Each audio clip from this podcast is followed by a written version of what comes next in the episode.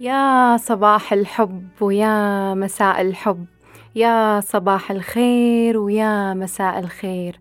من وين ما كنت تسمعني يسعد لي أوقاتك كلها بالخير والحب والرضا وراحة البال دائما يا رب. قبل أشهر كنت أرتب المشروع بالنسبة لي كان كبير وكان مهم كثير. وفي آخر أيام ترتيبي للمشروع ما ترتبت الآلية أو جاء الترتيب الإلهي عكس تماما ما كنت جالسة أرتب له.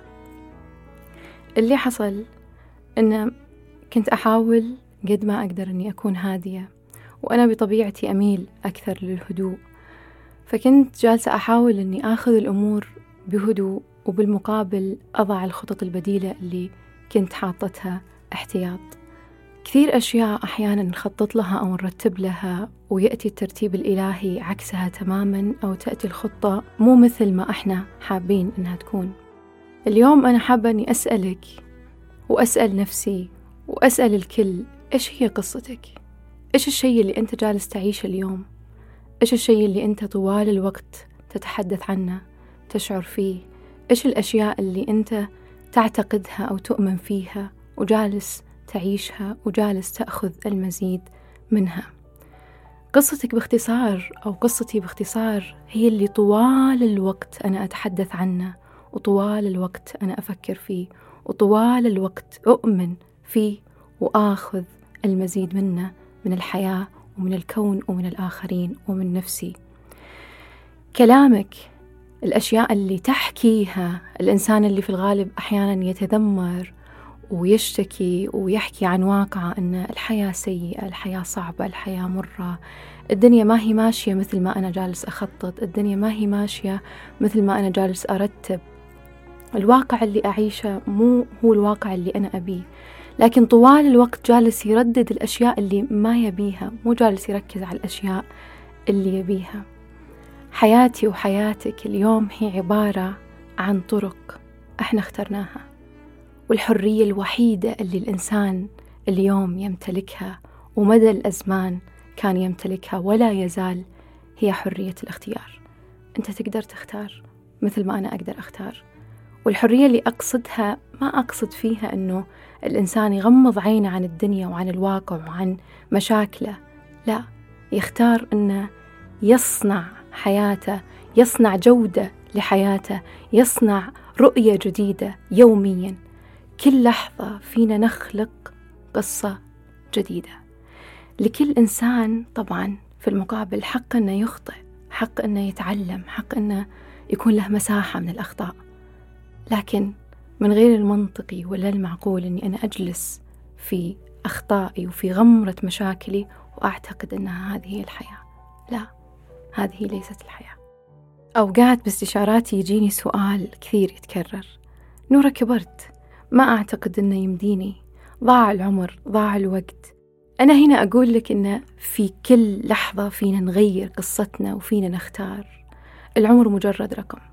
مهما كان عمرك في الخمسين في الستين في الأربعين في الثلاثين في العشرين في منتصف العمر في آخر العمر في أول العمر العمر مجرد رقم. في كل لحظة فينا نخلق قصة جديدة ونكتب حكاية مختلفة عن الحكاية اللي ربما كانت غير ملائمة غير سعيدة غير جيدة بالنسبة لنا. كل لحظة فينا نكتب قصة جديدة ونعيشها ونركز عليها ونحصل على المزيد منها. باعتقادي إن قصتنا واحدة أنا وأنت وانتي كلنا نحب نعيش بسلام وحب وراحة بال وتحقيق أمنيات ونوايا كلنا نحب نعيش المتعة والسعادة والرضا. لكن أسأل نفسك بصدق إيش الطريق إلى هالأشياء هذه كلها؟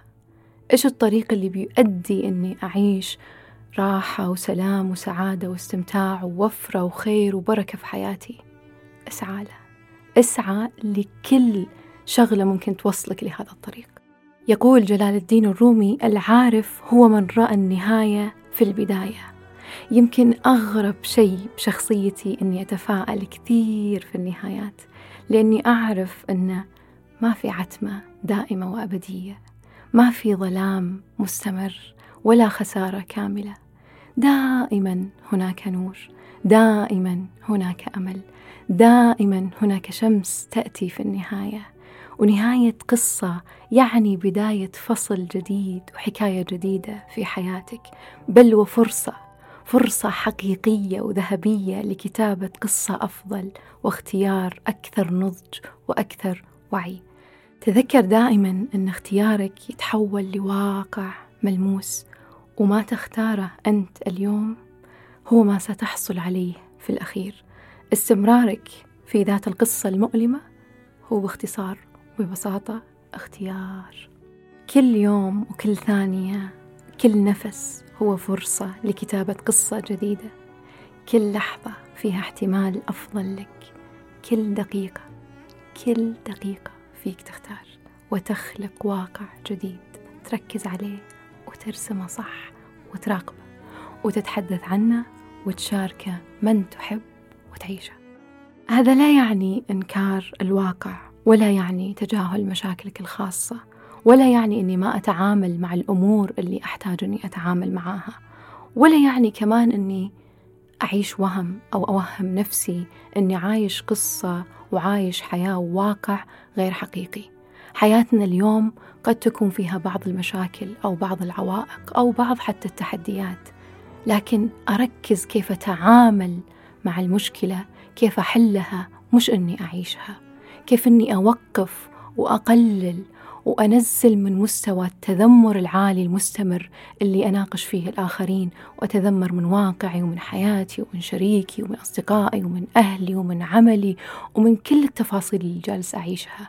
لو كنت أتذمر بنسبة مية بالمية حاول تخففها حاول تنزلها إلى أن تصل إلى عشرين أو عشرة بالمية من النسبة الكبيرة اللي تغطي حياتك بالكامل. دائما تعامل مع الأمور بالتخفيف من الأهمية. لا تضخم الأمور لا تعيش بداخل المشكلة لا تعيش بداخل القصة المؤلمة. اطلع منها اطلع منها وارجع شوي وتعامل معاها بوعي. كثير اليوم من الناس يعيشون في المشكلة وياخذونك للمشكلة بدلا من يركزون على الحلول يركزون على القصة والمشكلة ذاتها. ساعد نفسك ساعد نفسك بصدق في أن توصل للحل اللي يساعدك أنك تتشافى وتخلق قصة جديدة وواقع جديد تعيشه بسلام. دايما حط ببالك أن الخيار خيارك. في ناس اليوم عايشة بنفس البيت ولكن في شخص سعيد وشخص تعيس. هذا أكبر دليل على أنك قادر تختار وتغير قصتك. أقدر أقول لك نفس القصة ولكن أغير الطريقة. ممكن أقول لك أني أنا في زحمة الرياض بسيارتي والدائري واقف تماما لكني جالسة أسمع بودكاست ومروقة. مزاجي حلو. صحيح تأخرت على موعدي ولكن راح أعتذر بلباقة للي تأخرت عليهم وراح يمشي الموضوع بسلام. وأقدر أقول لك الدائري واقف وأنا بسيارتي وشمس وحر وتعب وكل يوم على نفس هالموال وزحمة والطريق ما أدري كيف وأنا ما تأخرت على الناس اللي أنا ماخذة معاهم موعد. القصة ذاتها لاحظت الفرق؟ اللي أبي أوصله أنا بصدق أن السيناريو اللي إحنا نحكيه عن قصصنا أو عن تفاصيلنا اللي إحنا نعيشها هو اللي جالسين نجذب المزيد منه وجالسين نعيشه. لما أحكي عن قصتي أو تفاصيلي أو أصف للناس بشكل درامي بشكل فيه معاناة أقدر أخليهم يتأثرون. ولكن أنا اللي راح أخسر حياتي. أنا اللي راح أعيش هالمعاناة يوميا وأجلب المزيد منها وأغرق فيها. بعكس لما آخذ الأمور بخفة وأحاول أخفف على نفسي أحاول أسعد نفسي أحاول أتكلم وأتحدث وأصف تفاصيل يومي أو قصتي أو أراها بنظرة وبرؤية مريحة وطيبة تساعدني أعيش حياة وقصة جيدة. غير قصتك الحالية غير قصتك الحالية وأكتب قصتك الجديدة غير قصصك القديمة غير السيناريو اللي أنت حكيته.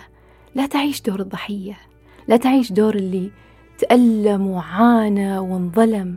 تعامل مع حالك على أنك نجيت على أن اللي غادرك أو تركك أو خدعك أو آلمك ما كان مناسب أنه يكون في حياتك. الوظيفة اللي خسرتها المشروع اللي راح منك القصة التي لم تكتمل لو كان فيها خير وخدمة لك وكانت بتخدمك في حياتك وبتطورك كان ظلت وبقت. لذلك لا تبكي كثيرا ولا توقف كثير عند قصصك القديمة وتحكيها بسيناريو حزين ودرامي وتعيش وتعيش المزيد منها وتجذرها بواقعك. قصصك القديمة أيا كانت.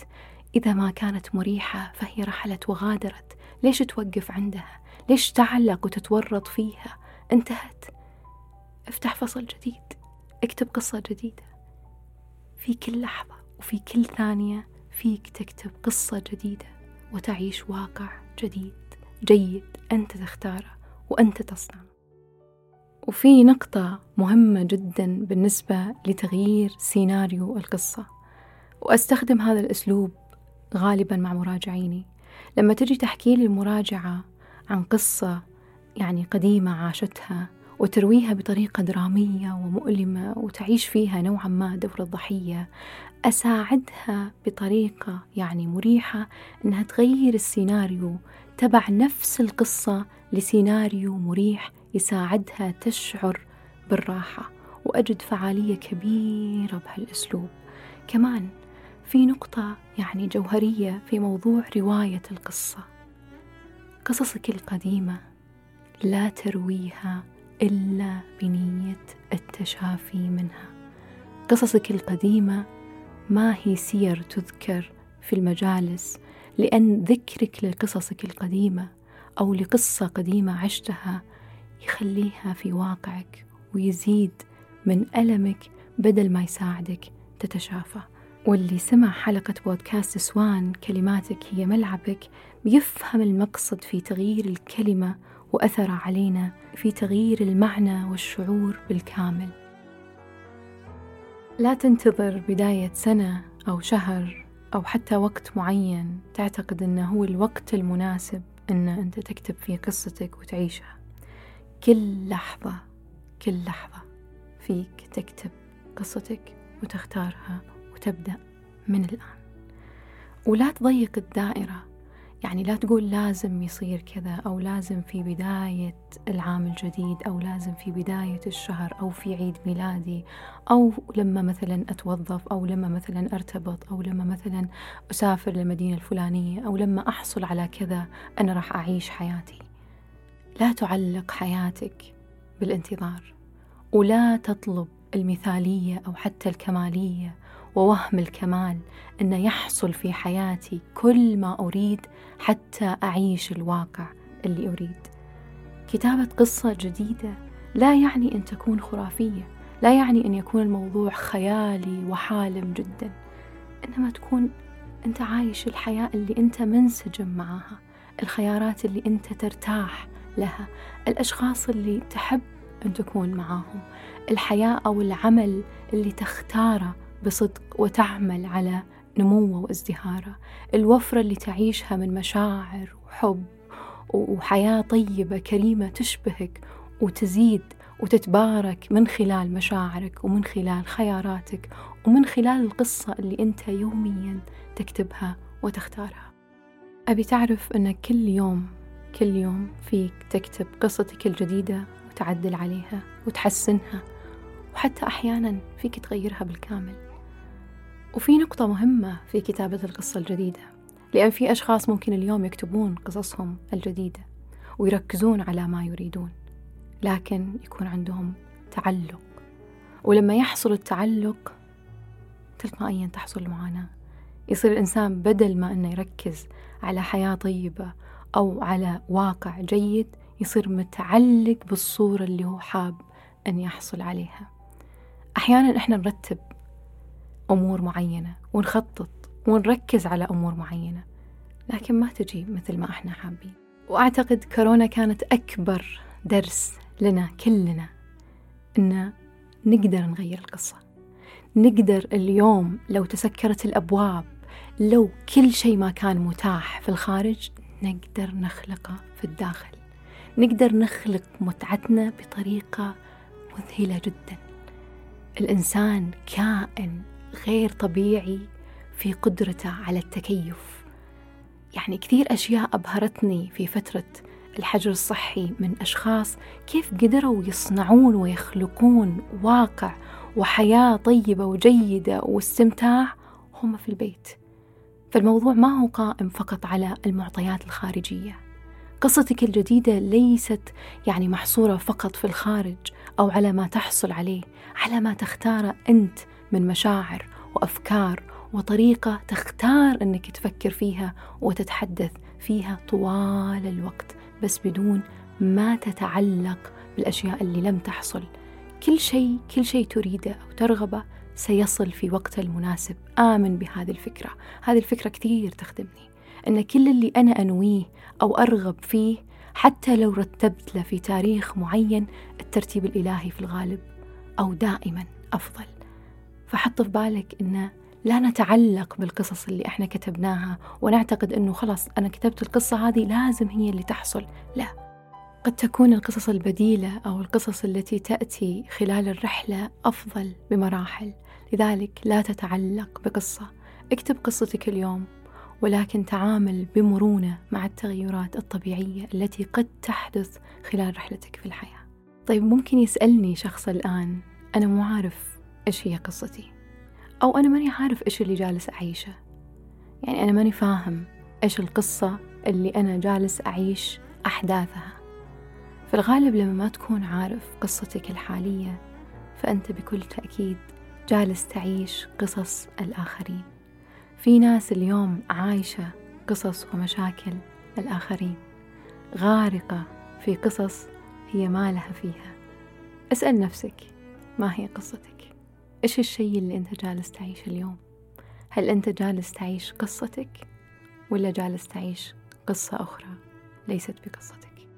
لما تتلخبط الأمور دائما في مجال نضبطها تذكر هالشيء وفي كلمة أحب أقولها لنفسي دائما الأمور طيبة وأحب أحكي لك أن كل مشاكلنا في الحياة اليوم تكمن في نقطتين ما لهم ثالث النقطة الأولى أن إما أن يكون عندي أنا نقص في المعلومة أو معلومات مغلوطة. مشاكلنا اليوم قائمة على أني أنا ماني فاهم الشيء بشكل جيد. عندي نقص في المعلومات ناحية هذا الموضوع أو عندي معتقدات ومعلومات غلط غير صحيحة وجالس أشتغل عن عليها. فأسأل نفسك هل أنا عندي نقص في المعلومة أو أنا عندي معتقدات غير صحيحة ومغلوطة وجالسة تعمل بشكل غير مريح وأعتقد أني جالسة أساعد نفسي من خلالها. بعد الكلام اللي حكيته عن القصة وعن قدرتنا أن في كل لحظة نمتلك اختيار كتابة قصة جديدة يمكن في ناس تعتقد أنها ما تمتلك هذا الخيار. في ناس ما تؤمن بقدرتها على الاختيار. وتعتقد أن فكرة كتابة قصتها الجديدة موضوع خيالي شوي أو ربما حتى وردي وحالم. لكن إذا كان الدعاء يغير القدر ويغير القضاء وإلهك يقول أنا عند ظن عبدي بي فليظن بي عبدي ما يشاء.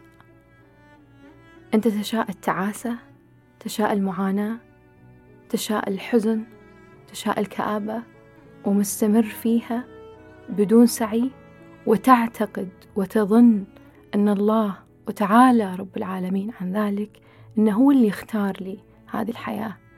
أنت هذا اللي شئته فلك ما شئت. لكن أنا ظني بربي واللي أشاء وتشاء نوره أني أختار الخير أشاء السعادة أشاء الحب. أختار السلام أختار الراحة أختار الحياة الطيبة أختار البركة أختار الأمور اللي تساعدني أعيش باستمتاع وحرية. والحياة جالسة تعطيني المزيد منها طوال الوقت لأني مؤمنة تمام الإيمان أني قادرة أختار وأن خياري أني أكتب قصتي الجديدة متى ما شئت متى ما كانت الأحداث مو جالسة تمشي مثل ما أنا أبي. أعرف أن المشكلة ليست في الخارج إنما في الداخل إنما فيما أعتقده أنا وما أراه أنا. لأن إذا كان وقع علي أيا كان من ألم فأرجع أحاسب نفسي أفكاري ما أعتقدته ما كتبته ما رأيته. كل هذه الأمور تؤدي إلى ما أعيشه اليوم وما أشعر فيه. يقول فاديم زيلاند إن خفض الأهمية ليس مجرد التقليل من عدد المشاكل في حياتك إلى حد كبير لأنك بعد تخفيف الأهمية الداخلية والخارجية ستحصل على كنز هائل على شكل الحرية أو حرية الاختيار. وأنا هنا أحكي لك أن بعد كتابة قصتك الجديدة تعلم كيف تخفف من أهمية الأمور والأحداث في الخارج. ردات فعلك المبالغ فيها وتضخيمك للأمور وتكبيرك لها بيسلبك الحياة بياخذ منك متعة الحياة الحقيقية. تعلم كيف أنه ما تدخل نفسك في كل قصة وفي كل حدث وفي كل تفصيلة وتكون ردة فعل لكل شيء يحدث حولك. تعلم أحيانا تغمض عيونك تمشي لأن أثناء كتابة قصتك الجديدة في الغالب راح يصير في كثير مشتتات. في كثير أشخاص يحاولون يسحبونك للقاع لأن الإنسان اللي في القاع أو يتألم في الغالب يرغب أن أنت تكون معاه في نفس المستوى. فلما أنا أركز مع الآخر وأنتبه لمعاناة الآخر في الغالب راح أنغمس فيها وأعيش قصته بدلا من أن أركز على واقعي الذي أريد وعلى حكايتي اللي أنا كتبتها. تعلم كيف أن ما تأخذ كل موضوع بشكل كبير وتضخمة. تعلم كيف تسوي كنترول وتتعامل بهدوء مع الحياة ومعطياتها. ولا تركز كثير على التشتيتات اللي تصير في الخارج لأن طوال الوقت في مشتتات. طوال الوقت في ناس مستعدة أنها تسحبك للقاع لكن انتبه وركز. ركز على حياتك اللي أنت حاب أن تعيشها. ركز على خياراتك الطيبة والجيدة. ركز على المحيط الجيد. ركز بشكل كبير على من تختار ومن تصاحب ومن تجلس معاه ومن تعيش معاه. مين الأشخاص اللي حولك؟ في ناس ممكن تقول الآن أنا غارق في قصتي غارق في ألمي غارق في معاناتي غارق في حكايتي اللي أنا مو حاب أني أعيشها. بجاوبك أن سر عدل الله فينا هو قدرتنا على الاتزان تحت أي ظرف. دائما في مجال أن نرجع ونتزن ونساعد نفسنا. بدل من أن أنت تعيش وتغرق في هالمعاناة وتعيش القصة والألم وتحكي عنها طول الوقت. اختر نفسك ساعد نفسك اكتب قصة جديدة. اسعى أن أنت تتشافى وعيش حياتك باتزان. فكرة أنه أنا ماني قادر وحاسس أني مربط وحاسس أن الحياة ضدي والعالم والكون كله مش معاي هذا معتقدك. هذا أنت ما تراه وما تؤمن فيه. مجرد ما تغير فكرتك مجرد ما تؤمن أن دعائك يغير قدرك أن نظرتك تغير حياتك أن أفكارك ومشاعرك وما تؤمن فيه يغير واقعك بالكامل. فأنت قادر أن تتزن وتساعد نفسك. اكتب قصتك الجديدة. هذا الأسبوع اجلس مع نفسك جلسة جلسة صفاء كذا لطيفة واسأل نفسك إيش هي قصتي الحالية؟ ماذا أعيش اليوم؟ وجاوب نفسك بصدق. غير السيناريو إذا كان فيه بعض التفاصيل الغير مريحة. غير الأشياء القديمة. وخذ نفس هادي وقلم وورقة. ارسم تصور كامل لأفكارك وخططك. إيش الأشياء اللي أنت ترغب في أن تضيفها وتضعها في قصتك الجديدة؟ واكتب قصتك الجديدة ولكن بتوازن. راقب واقعك اليوم وراقب واقعك الذي تريد تحديدا تحدث خلال الأيام القادمة عما تريد وركز وتابع الأشياء اللي أنت تريدها وتابع كمان الأشخاص اللي يشبهون القصة اللي أنت ترغب في أن أنت تعيشها وهم جالسين يعيشونها اليوم. لكن بشرط لا تتعلق. وخلي في مرونة وفي تخفيف كمان من الأهمية ولا تكون ردة فعل لكل ما يحدث في الخارج. اسعى وعيش قصتك واستمتع وتذكر دائما أن عندك الخيار والحرية الأولى والأخيرة اللي أنا وأنت نمتلكها هي حرية الاختيار وحرية كتابة قصة جديدة يوميا نعيشها ونختارها. في الختام أستشهد باقتباس من روبن شارما يقول نعم ضع خططا وحدد أهدافا. أعمل واسعى بجد نحو ما تتمناه. هذا جزء من كونك إنسان مسؤول فبالفعل تحديد الأهداف يجعل كثيرا منها يتحقق. لكن اقبض على خططك وأهدافك بقبضة متراخية. غالبا سيرسل لك الكون كنز في طرد غير متوقع. وأختم لكم بكل حب بكلامي. الحب منك وفيك وينتهي إليك. اختر الحب دائما فهو محركك الأول وهو سر كل حركة لديك. ألقاكم على خير محبتي الدائمة نور الحيدان بودكاست سوان.